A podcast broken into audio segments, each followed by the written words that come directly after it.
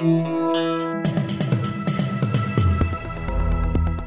listening to Errol Parker and Clancy Overall, editors of the Betoota Advocate on Desert Rock FM. Welcome back to the Betoota Advocate radio show, recording live on Desert Rock FM. Uh, thank you for tuning in wherever you are in the world, be that on the wireless or on your uh, assorted, respected uh, podcast platforms. You're joined by myself, Clancy Overall, and of course, Errol Parker back in the booth um, with an exciting one uh, this week. An exciting guest. Yeah, no, I'll let you do uh, all the plain Janes over the break, but uh, yeah, no, it's good to get back in the booth with someone who's actually worth listening to. Yep, um, we're going to learn a lot today about about the world we live in, about the deep south, the harbour city. uh, there's a lot to learn. It seems like if you live in a regional area or in a um, irrelevant metropolitan area like Brisbane or Adelaide, uh, you might not know what's going on in the world. The fact of the matter is, the property market in Australia is red hot, hot to trot, and uh, there's only a certain number of people who really know what they're talking about when it comes to uh, selling, buying property. Houses, I'm talking about. We talk resis. Not talking about commercials. I could, you know, I go uh, plenty of warehouses at the back of a Betoota. That we're talking about something else here. And today's guest can tell us everything. We're very honoured to be joined by, uh, I guess, somewhat of a Eastern Suburbs icon, uh, Simon Cohen. Thank you for joining us. What a welcome, guys. Thank you very much. It's quite an intro. It's good to be here. No, so I think a lot of people in our part of the world, in uh, southwest Queensland, they're very familiar with uh, the stock and station agent, which um, is probably something you don't have down there in Sydney. But um, most people out here, would be- like to be in your industry, they know what a real estate agent is. But you're not one of those. What is a buyer's agent? The old stock and station license, huh? Yeah. A buyer's agent's almost the uh, flip side of a real estate agent. So you've got a real estate agent who represents the person selling. We represent the person buying. So we go out and we find every opportunity, we source them, and we get the price down as low as we uh, possibly can. Yeah. So some would say you're almost like a superhero in this world of uh, real estate, bending over the the enemy of the people, which is the real estate agent. How long has this role been around? And can you tell us, is it a new thing in relation to a changing market?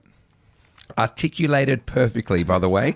Uh, is it a new thing? I mean i started this business in 2009 buyers agents were not a known thing back then. Uh, the look on people's faces when i said i'm starting a buyers agency or i am a buyers agent was one of shock and horror.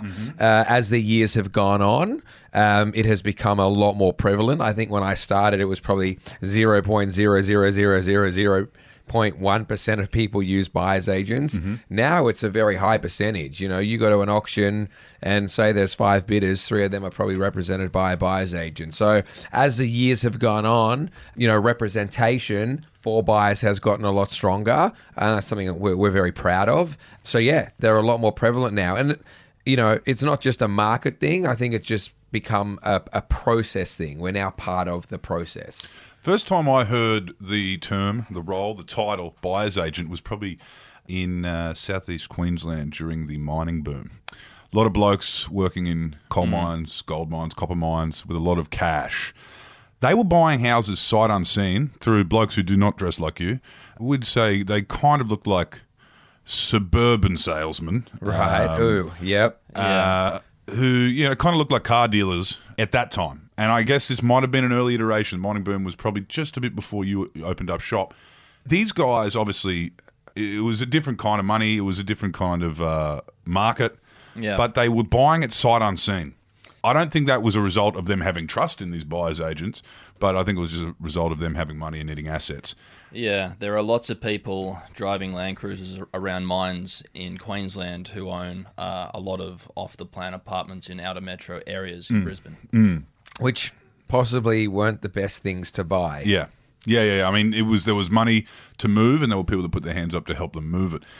That that wasn't trust. They were buying sight unseen. Do you have that kind of trust with the people you work with that they would buy something sight unseen via you? Absolutely. I mean, I think the biggest thing for us is trust, and mm-hmm. hopefully, we don't dress like those used car salesmen you mm-hmm. were uh, pointing to earlier. But I think for us, you know, experience, market knowledge should equal the trust that our clients have in us. And, you know, a lot of the deals we do are for people who are overseas mm-hmm. and they buy sight unseen. And, and that is a, you know, you're buying someone a house for 15 million bucks that they've never seen. You know, that's trust. With this trust thing, all right, people trust you with their money. They trust that their money's going to the right place. Why wouldn't you just sell houses? What do you mean? Why wouldn't I just sell? Why did you choose buyer's agent instead of a real estate agent? As we did mention before, they are the villains. Um, but well, let's put that aside. There's a thousand real estate agents, Yeah. and when I started this business, I was like, everyone focuses on the seller, Mm-hmm. but without the buyer, there is no deal, right? Mm-hmm. You need the buyer for a transaction to happen, and so I wanted to create a business that looks after the buyer Mm-hmm. and acts in the buyer's best interests. And a point of difference, and that's how come this this concept and this idea and this business Cohen Handler was born. Had you worked as a real estate agent before moving into being a buyer's Yeah, agent? for five years I was a real estate agent. I've seen the dark side. I've seen things, guys. so The what dark made arts. you? So You what, can't unsee. So what moment made you see the light? you know, I was I was dealing with a lot of buyers, mm-hmm. and I could only sell them the stock that Yeah. my office had, mm-hmm. and I felt I became very salesy. Mm-hmm. And listen, I love real estate agents. I got a lot of them as my mates, but I felt like I became very real estate agenty, and I was just like this. There's so much more out there I could offer them if I was doing this differently, mm-hmm. and I also had like a passion to build an office and a brand with a culture that was cool that people wanted to come to work at. And so it was kind of those two things. I then went to like live in LA for just under a year mm-hmm. because 80% of people in the States use buyer's agents. And I was like, you know what? I got I got to bring this back to Australia. Yeah. you saw it happening well and truly. Oh yeah. Yeah. Tell me a little bit. What's your what's your patch? I mean, we, we said you're an icon, the king of Eastern Sydney, king of Bondi, whatever. what is your actual patch though? Where do you do your best work? Well, I've got offices in Sydney, Brisbane, Melbourne, Perth, mm-hmm, mm-hmm. um, so all over. Me personally, mm-hmm. my patch is the high end. It's it's eastern suburbs. It's it's the North Shore. It's the mm. top end of town. Um, it's typically where my clients are, and I'm lucky enough to be dealing in these sort of mega mansions. Could you give us a bit of a snapshot of what type of person your client is? Like, are they looking for a family home or are they looking for something they can turn a buck on? Oh, they're everyone. Typically, it's a, a family home or a luxury apartment. My particular client is not typically someone they can turn a buck on, but I want to make sure that whatever we buy, Yeah. they can flick it and turn a buck on it. But typically, it's somewhere they're going to live for a long time. Yeah. And it's something, you know, when you're spending 10, 20, 30, 40, 50, 60 million bucks on a house, you've typically worked a long time to earn that. That's a, a lot of money. Yeah. Um, you know, your house is the thing you're in that you're most proud of. Do you know what I mean? Yeah. And so it's something that that they want to stay in for a long time. What gets you the most excited? Like in terms of uh, someone you're working with, someone walks in your door. What really gets your blood pumping? Um, I'm talking about the archetypes of uh, buyers, right? Say you've got like a 55 year old divorcee who's just moved back from Singapore for the first time in 20 years. Is that what really gets you going? You reckon we can we can do some work here? No, I uh, I get on with all sorts of different people, not just divorcees. So that's not what just gets me going. You know what? I like the ones who are a challenge. Mm-hmm. Yeah. You know, the ones who come in and they're like, why the hell would I use you? Mm-hmm. I know every agent, I know every property. I can do this on my own. Then they go out and they do it. And it's that challenge mm-hmm. showing them that they really needed us. You know, our our business. Someone said this to me the other day. Whether you like it or not, if you want to buy a, a, property, and they were referring to the eastern suburbs and the top end, you got to use me, right? Because it's very difficult. Eighty-five percent of stuff I buy is off market. So Yeah. I love the challenge of someone who's very cocky Yep. and um, I can prove them wrong. And they're then happy that they were proved wrong. Married or divorced, just Yeah. for the record. Yeah. But there are cash cows out there. Yeah. so could you talk us through the process of what a buyer's agent does? So you've got a client that comes to you and says, for example, I want to live on Wolseley Road near where Malcolm Turnbull lives. Yep. And this is my budget. So let's say they want to live in Double Bay or Point Yep. Piper and they're looking for a four bedroom house, three bathrooms, two parking. Yep. They want a view. They want to see the Australian Federal Police cards of Malcolm Turnbull. We would go out and we would find everything that exists in Double Bay and Point Yeah. Piper. That's four beds, three baths, parking, view of the the police cars. What on market and off market? On market, off market, pre market, post market, discounted. and that's just through your networks. everything that's Yeah, out yeah. there. Like I said, 85% of that at the moment's not advertised stuff. Yep. So we'd go out and we'd find everything. We'd shortlist the stuff that meets the requirements, that ticks the boxes. We'd flick it through to you. Anything you like, I'm giving you the podcast version here. Yeah, yeah. Anything you like, we kind of do the due diligence on it. So, like Yep. what it's worth, why it's worth that, what a bargain is, what a top dollar is, all that sort of stuff. Are they going to build a block of flats that's going to block your view of Malcolm Turnbull's house? Mm-hmm. All of that due diligence. Yeah. And then the fun shit begins. We roll up our sleeves, get out the, the boxing gloves, and put a strategy in place to sort of get it for as cheap as possible. So Yeah. that's the process. you could even go there and door knock. And say, oh, yeah. We door knock, cold call. we have an extremely motivated buyer for your property. or we just have a buyer who, Yeah, are you ready to downsize or upsize. or upsize? Yeah. So I want to talk a little bit about that Wild West, where you, you, you actually get to do things that real estate agents don't get to do, which is like, does it happen like this? You drive past a place and go, that's it. This is what they want. Get out of the oh. car and knock on the door. Dude, I've woken up once I, I did this deal in Bellevue Hill. I woke up at like three in the morning and I was like, you know what? I've just thought of the perfect house for my clients. And it wasn't for sale. And I called the owner at six in the morning. He's like, it's weird that you've called. I'm moving to Hong Kong. I will actually sell my house. And we ended up buying it, right? They bought that house. We bought it for nine and a half. They ended Yeah. up selling it for 18.5 because we moved into something else. So they actually did turn a buck. But um, it, it, it happens more often than not. That's um, Yeah, no, that's quite a buck they turned on it. Yeah, that's the- probably the easiest way to earn that much money is on And it's tax free too. is on the couch while your house goes up in value. Yeah. Tell me, I- that's what I want to talk to you about. It's like, you know, you uh, everyone looks at uh, someone like Babe Ruth, right? Babe Ruth has all these records. Babe Ruth is the greatest baseballer of all time. Mm-hmm.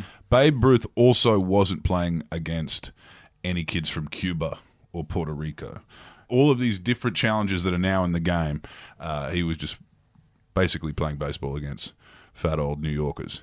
You're in a market that's very much like Babe Ruth's market back then. Admittedly, the housing property boom you'd started before that, 2009. We started in the GFC. yeah, you started Yeah. the GFC. half time to Yeah. start. You try extracting cash from people in Yeah. a GFC for a service In they'd never heard market. of. Yeah. Yeah. Where So- you know this is the worst crisis that most of them have ever lived through. And a service that didn't exist Yeah. that you got to pay for. Yeah. So the streets of uh, eastern suburbs were still clean back then. Yeah. I'm thinking, how do you reckon you would have fared in 1990s Bondi when they hadn't redirected the sewerage? You know what I mean? When we still had gangs of youths roaming the streets. Probably Bondi wouldn't have been my patch then. no, no. Yeah. Okay. So it's th- this is your work, high end. Yeah, our office does everything from five hundred thousand bucks upwards. Mm. But for me, the clientele I've attracted have typically been the the who's who of mm. town, the Yeah. real high Yeah. end, and so it's just kind of where they want to live. Can you tell us some of the funny requests you've also got to wrangle? Do you get something as trivial as, you know, a buyer saying, I don't want to live next door to a South Sydney Rabbitoh supporter? Do you ever get those kind of, or they don't talk about that? No, look, the East is level a of money? small place, so Yeah. typically it's like I don't want to live next door to someone I know. Yeah. Yeah. You know, they don't love that friend so much. Yeah. Someone I've done business with in the past or that I've, kind of I've stuff. had some weird Yeah. requests, man. People, Someone's people are gonna weird. Like, there's just no question Slash about my it. tires every Sunday. People are cooked. yeah? Yeah. Yeah, yeah, yeah. So you see a lot of that. Does it get quite primal when you're talking that kind of money? Like, well, I'm not going to spend that much money if I have to live with this slight inconvenience next door. I think most people are accustomed to how insane the market is Mm-hmm. in Sydney, so they know that there's going to be some sort of compromise. Mm-hmm. The compromise might not be living next door to that person Mm. or looking into the roofs of that house, but yeah, there are always compromises. Now we've seen you on Luxe Listing Sydney, cult following, King of the East, etc., etc. Your family kind of gets a start in it too. How did they all feel about that? Dinner with the family, cameras. yeah, I mean, going. listen, I don't, I don't think they ever set out. Any of us ever set out to be on TV or have any sort Yeah. of fame. But my mum's like just got this huge following from the show. People love her, and so it's so nice. Like she works so hard, and you know, she's my mum, so. Mm. I'm quite direct with her most of the time, but like it's so nice to like be at a cafe or a restaurant and like people come up to her and they're like, "Oh my god, we love you," you know. So they like she'll be at Woolies and mm-hmm. people will scream out, you know, "Love you," can I have a photo. So it's been it's been cool to show, I guess, our real life mm. and who we are, and so you know you can't really argue about that. I mean, you, you obviously were operating well before this program. I want to go back before Luxe listing Sydney. People want to know when we're dealing with this kind of money, your stripes. Like, and your stripes exist now on paper. You can show what they've sold and you know the kind of deals you've done. Can you tell us some of the learning curves, maybe GFC era or you know early, that you learnt, you know, to bang yourself into shape to be, you know, The who you are now? The first lesson I ever learned, I learned two lessons, and actually from the same deal. Mm-hmm. The first house I ever sold, this is when I was a real estate agent. I was 20 years old. I grew up in the North Shore. I was working in the eastern suburbs. I had a, a- a buyer, a friend looking to buy a big house It was a friend. From school. Yeah. You know, because Yeah. when you're 20, like her parents were moving to the eastern suburbs, you got to get whoever you can, right? This was an amazing lesson for me. Um, and I door knocked all these houses, and I door knocked this house in Vaucluse. I was a 20 year old little pimple faced guy, and um, the owner invited me in, and we started talking. And this is a long time ago, where the gods of real estate were the guys that would sell these properties. Like Yeah. this was when I was 20, so like 18 years ago. Um, and this was a $10 million house 18 years ago, So right? this would be like So, so now this would be like a 30, 40, 50 million dollar house. I ended up listing and selling that house, my first ever deal for $9.8 million. And what happened was I rocked up to it with my boss at the time, who was a seasoned guy, had been around a long time. We pulled up at the front of this house. We're out the front. The house is to my left. My boss is to my right. I turn to him. I'm like, let's go door knock it. He turns to me and he says, Simon, you're wasting your time. There's no way we're ever going to get this listing right. I say, you wait here. I'm going to do it. My heart's pumping. I'm walking up to the door, but I'm like, you know what? If he spits in my face, he spits in my face. Like I said, I ended up listing it. And so the first lesson I learned is never say never because it doesn't matter who you are, how old, what you look like, your experience. If you connect with someone, you connect with them. The next lesson I learned was who I sold that house to. The guy rocked up in a Holden Commodore. Uh, good car. Yeah, I think it was an. beautiful. I don't even think it was an SS. It was just a standard commie. Poison ivy. And um, no one took him seriously. And I met him at an open for inspection, and he's like, "You got to help me find a house because no one's taking me seriously. Everyone is very judgmental. If you drive a Commodore." Um, the leafy North Shore. you know, you weren't Yeah. you weren't someone who's buying a ten million dollar house. So I listed this house. I called him straight away. He came to look at it in his Holden Commodore. The next time he came to look at it, he came with a check for a million bucks, gave me a deposit, bought the house for ten million bucks, pulled the house down and rebuilt it. he King. he was the head of Barclays Bank. Right. And the lesson I learned from that was never judge a book by its cover. Yeah. So I learned from a a young guy. age. And then ever since then, I've just learned that those clients from then are still my clients today. You know, loyalty is a huge thing. And if you Yeah. treat people the right way with respect, like everyone should be treated, people are going to come back to you and use you and use you and use you. So there have been some amazing life lessons, but I'd say they're the, the best two. Yeah, look, I was just about to ask you, um, because I've asked a lot of people this, but did you ever have like a big break, like something that changed everything? Look, I'd say that first deal Yeah. was my big break, not because it was a huge deal, but because it proved to me that I could do anything I wanted to do. Like, if I wanted to tap into the top end, Yeah, you know, that was my big break. Anything else since then was hard as fuck. Like, firstly, people hated me because I was 20 and I did a deal that they had been trying to do their whole careers. Then I started a business in the GFC that no one knew what it was. Mm. So nothing else was a big break. Mm. But to me, if if I had to say what was one, it was that because that gave me the mindset to do everything else I've done. yeah, you have a bit more responsibility than a real estate agent. Real estate agent, for the most part, apart from you know maybe Yeah. criminal negligence, a real estate agent could sell a house that gets all mouldy once the mo- you know the windows they're closed. glorified door openers. Yeah, but yeah, but they also they also Take it or leave it, boys. they yeah, they sell it and then they're out. You don't Yeah. hear from them again. You've got clients who, you know, are going to follow you up if this house if it ends up being, you know, a dud. Can you tell us about some of those anxieties that come through your mind when you when you have got this amount of money that you've got to do something with, and you want it to be something you want them to come back afterwards? Anyway, you're not like the real estate agent who sells them 100%. out the door. What are you What are you thinking about? Are you thinking about asbestos in the roof? We're Are you- thinking about everything. Yeah. We're thinking about if they ever need to sell this tomorrow, are they going to get out of it? Yeah. What's it going to cost them to fix it up if there's anything they need? If it's brand new, have they done a cheap job? You know, is a view ever going to be built out? Every aspect of it, the way I've always done it, and I think that's why it's worked, is because every house I've ever bought, I look at it as if I was buying it with my own money.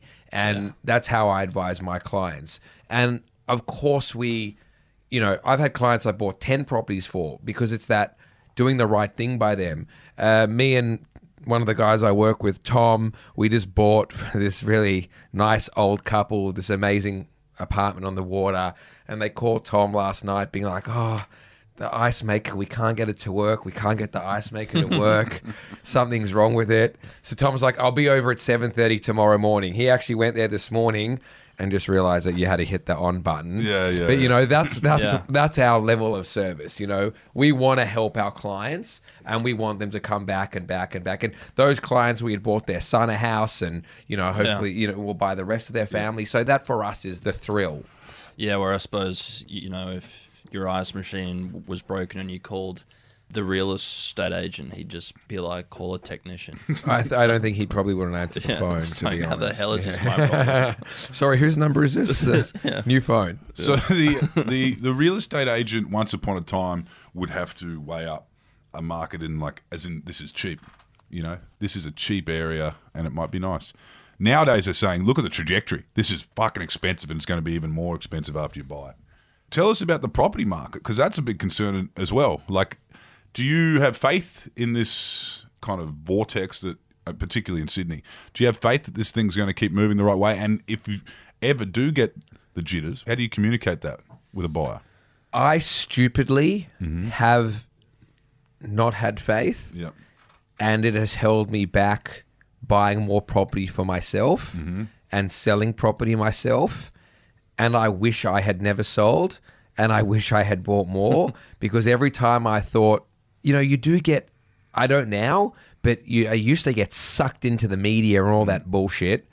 And now, having done this for so long through so many markets, we are in a bubble mm-hmm. in a very protected, very safe mm-hmm. market. Real estate is the safest asset in Australia. It's the most desired asset. And I have just seen in all these years, no one's ever come to me, mm-hmm. and I have dealt with thousands of people saying, I'm so happy I waited to buy. Mm-hmm. Everyone's always said, I wish I had bought then. I wish I had bought then. I wish Yeah. I had bought that. Why did I not go an extra 10,000 on this? Do you know what I mean? Yeah. So I always say to my clients, if it's the right property and the price seems right, just do it. Yeah. That's what I do now. I don't care if I, I mean, I'm stupid because if I want something, I'll just pay for it. Mm. But the market never crashes here. Yep. So in your mind, in your like detached from the media and the domain and all those, I don't read it. you don't read it. You're detached from it. I do you used think to. It, do you think it's sustainable? Yes. Yep. I think the heat's come out a bit. Yep. And it has, but you're not going to see a property that was 3 million go to 2 million. Mm-hmm. It might go to 2.8 million, but what's worse? If it goes to 2.8 million or it goes to 3.5 million. And what's happened in the past is it's gone to 3.5 million. So yeah, I, listen, don't get me wrong, there's a lot of delusional Yeah. owners out there, fucking idiots, Yeah. who are like way overpriced. Yeah. But if they're priced right, it'll move. Yeah, yeah, yeah. And then so that's an exciting place to be, um, obviously, especially in your role or in, even in that of a real estate agent. But there is also the excitement that I guess when you're in these markets you're kind of missing, which is the gold mines. You know what I mean? Like the eastern suburbs is is diamonds. What about the gold mines? And you said you're right around the country. Where where would you point to right now as in, in terms of a market? Is it the Northern Rivers, or are there even you know uh, lesser known kind of uh, places ready to pop? Yamba. You know, a magician never gives away his tricks. That's Yeah. uh, all right. No, uh, But what I will say to you is this I like to buy in blue chip areas Yep. Or areas where there's always going to be reasons why people want to live there, infrastructural reasons why there'll be growth, even if the market doesn't grow, if that makes sense. So Whether you're in Sydney or Brizzy or Melbourne or Perth or Adelaide, if you're in an area where people are going to want to live, then they're my tricks that I'll give away. There's always going to be people with money until this world ends. Yeah. and they will be prepared to part with it to live where they want. Yeah, yeah. I'm, I'm just, I'm just wondering what, what the excitement because I, you know, you always remember South Sydney popping off, and that that's an exciting game to play as well, as opposed to you know this has been doing well for 20 years and it's going to keep doing well. Mate, listen, I live I live in Elizabeth Bay, and growing up, I, I don't think I ever wanted to go to Elizabeth Bay. You know, places change and they mm. gentrify, and the smart people are the ones who get in early. Mm-hmm. But I think anything that's on a city fringe, and you look at let's use Redfern, it's a city fringe. It's always going to gentrify. Alexandria, you know, because all that's going to happen is you're going to have the center, and it's just going to spread out. Mm-hmm. And so the closer it is to the spread, the more desirable it's going to be. Does it get a bit tricky? I mean, New York City, Yep. good, good example. Rent freeze, they have rent control in certain aspects blended into apartment buildings. Yep. That is to maintain services in the city, you know, the firemen, the teachers. Is there an issue? Is there a potential risk of Sydney or Melbourne becoming a city where everyone who works in town has to come from two hours out? Or do you think Sydney has a good balance of, of that kind of affordable and high end? I don't know. Look, I can't comment on population growth. yeah. I'm not sure, but you know, I do often wonder Mm. how the everyday man can afford to buy a place in blue chip Sydney. If you're a young couple, Mm. Yeah. you know, Yeah, average price, you know, you're buying a place for 1.5. Yeah. You got to save 350, 400,000 bucks Mm. and live. yeah, and It's- their parents are broke. Yeah. It's bloody tough. Yeah, yeah, yeah. I don't know how people do it. Yeah. And so I do think people will move further and further away, and that's just how it's how it's going to be. Mm. Yeah. Because to live around here, you know, you got to have a lot of money. Yeah. It's a thing that Sydney, I guess, is always in waves. You know, King's Cross has been good, it's been bad, it's been good, it's been bad. But I don't see the current trajectory degentrifying the way that has happened. I No, mean, wh- wh- all you have to do is have a look at the DAs in place for luxury apartments Yeah. that are going to be the whole Yeah. of King's Cross. Yeah. And you'll pretty quickly get an idea. Yeah. Places, we're not going to have zombies Yeah. come in and like places are going to turn into a war zone. Yeah. They're going to gentrify, not degentrify. Oh, well, yeah, like I'd, I'd- I'd say, like, is there anything that, that you can see taking the heat out of the national property market? You know, like aside from, as we were saying, like preemptive first strike against us by some foreign power, where you know there is, you know, a nuclear device is But besides it that, goes off in Sydney. yeah, which, um, COVID couldn't do it. COVID made the market boom. I've never seen a boom quite like that in my life before. Besides that Yeah. apocalypse you speak of, there's only two things a huge amount of supply coming on the market Yeah, and interest rates going to a, a level Yeah. that is beyond what the banks have built in Mm-hmm. as their safeguard. Both I'd be very shocked about. But you're still dealing with people who don't really. deal Most with of my banks. clients are yeah, they're their own banks. But still, you know, we deal with a lot of normal people. Yeah. Interest rates. I mean, I, I know when my parents moved to Australia, interest rates were eighteen percent. If Yeah. they were eighteen percent now, I It's not think happening. ninety percent of people yeah. will put their I house on the market. Yeah. yeah. Uh, I think there'd be a lot more. 18%, well, yeah. I mean, There would certainly houses did cost the be, same as a RAV4, but That was, it was. 1986, and a house, yeah, in the North Shore was like four hundred and fifty thousand dollars. That's now stamp duty on a Yeah. on a normal house in the East. So yeah, times have changed. Pretty wild when you say it like that. Now, what can we expect from season three? Luxe listing Sydney. Some pretty sick houses. Yep. Yep. some pretty uh, cool drama. I mean, I think the thing with season three is, you know, it's our third time around. Everyone's a lot more relaxed, a lot more comfortable, so a lot more ourselves. But you see some pretty epic houses. Um, there's a bit of Delta drama, um, a little boat drama, everything you'd expect from Luxe listings, Yeah. right? Yeah. But the houses are sick. Yeah. Yeah, you said you're a bit more relaxed this time around. Tell us about those couple of weeks leading into the first episode of season one. Did you have a good gauge on how you were going to be presented, or were you Oh, were a bit worried like a MAFS contestant might have been? you know? No, you know what? Like Gav, D'Leanne, and I, we all went in this together, and we were like really adamant to Amazon that we want to be portrayed as as ourselves, Mm-hmm. and we all made a very concerted effort that when the cameras are around, we were ourselves, right? But when season one came out, like you never know how they're going to edit Yeah, shit, sure. right? I. Yeah. Like I, I, I mean, I've seen conversations I've had where they've been cut into something completely different. So you just don't know what to expect. Um, and I gotta say, I won't listen to this only because I cringe at the sound of my own voice, right? And I cringe at watching myself. So I didn't, I don't en- enjoy watching that first season, but I was incredibly pleasantly surprised with how how well they portrayed us as ourselves. But also, while we were filming, I got to say, the producers and the film crew, they're just legends. Yeah. And um, they really did a good job and they treated us well and they looked after us and they never try to screw us over. Yeah, yeah. Not like yeah, as we said, Not MAFS. Not like the dating shows where No. they, they jam them full of champagne and turn them on each other. Well, Oh, there was a bit of that on the boats. Well, you know, they'd be like, I'm so sorry the food's taking so long, Oh, yeah. but here's some dr- Yeah. cheap Some champagne. champagne. Yeah. Yeah, you're hungry. actually. You're a bit seasick, and now you're Actually. full of champagne. Yeah. on camera, can you say this is sparkling white? Because you know we have a you know a bit of a thing. But just one more question before we go, mate. Um, what's the maddest house you've ever been in? The maddest house I've ever been in. I'll tell you what I checked out the other day. That penthouse of Crown, that hundred million dollar penthouse. Yeah. All right, that thing's pretty dope. Yeah. And then last week I went to have a look at a hundred million dollar mansion, which is pretty cool. In Sydney, Um, in Sydney, 100 massive million. estate. Yeah, hundred mil. Cronulla. yeah, not Cronulla. um, look There wouldn't to be the city. too. There wouldn't be too many of them left. Would There's there? a handful. couple in on the points on Darling Point, Point Piper.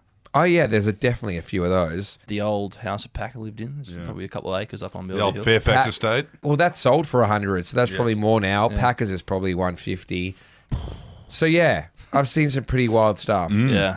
Oh, exciting times. We look forward to season three, Luxe Listing Sydney on Prime Video. Thanks, John and Simon. Guys, thanks for having me. It was great. Yeah, we'll see you down at Ravesi's. Uh, maybe. Don't hold your breath.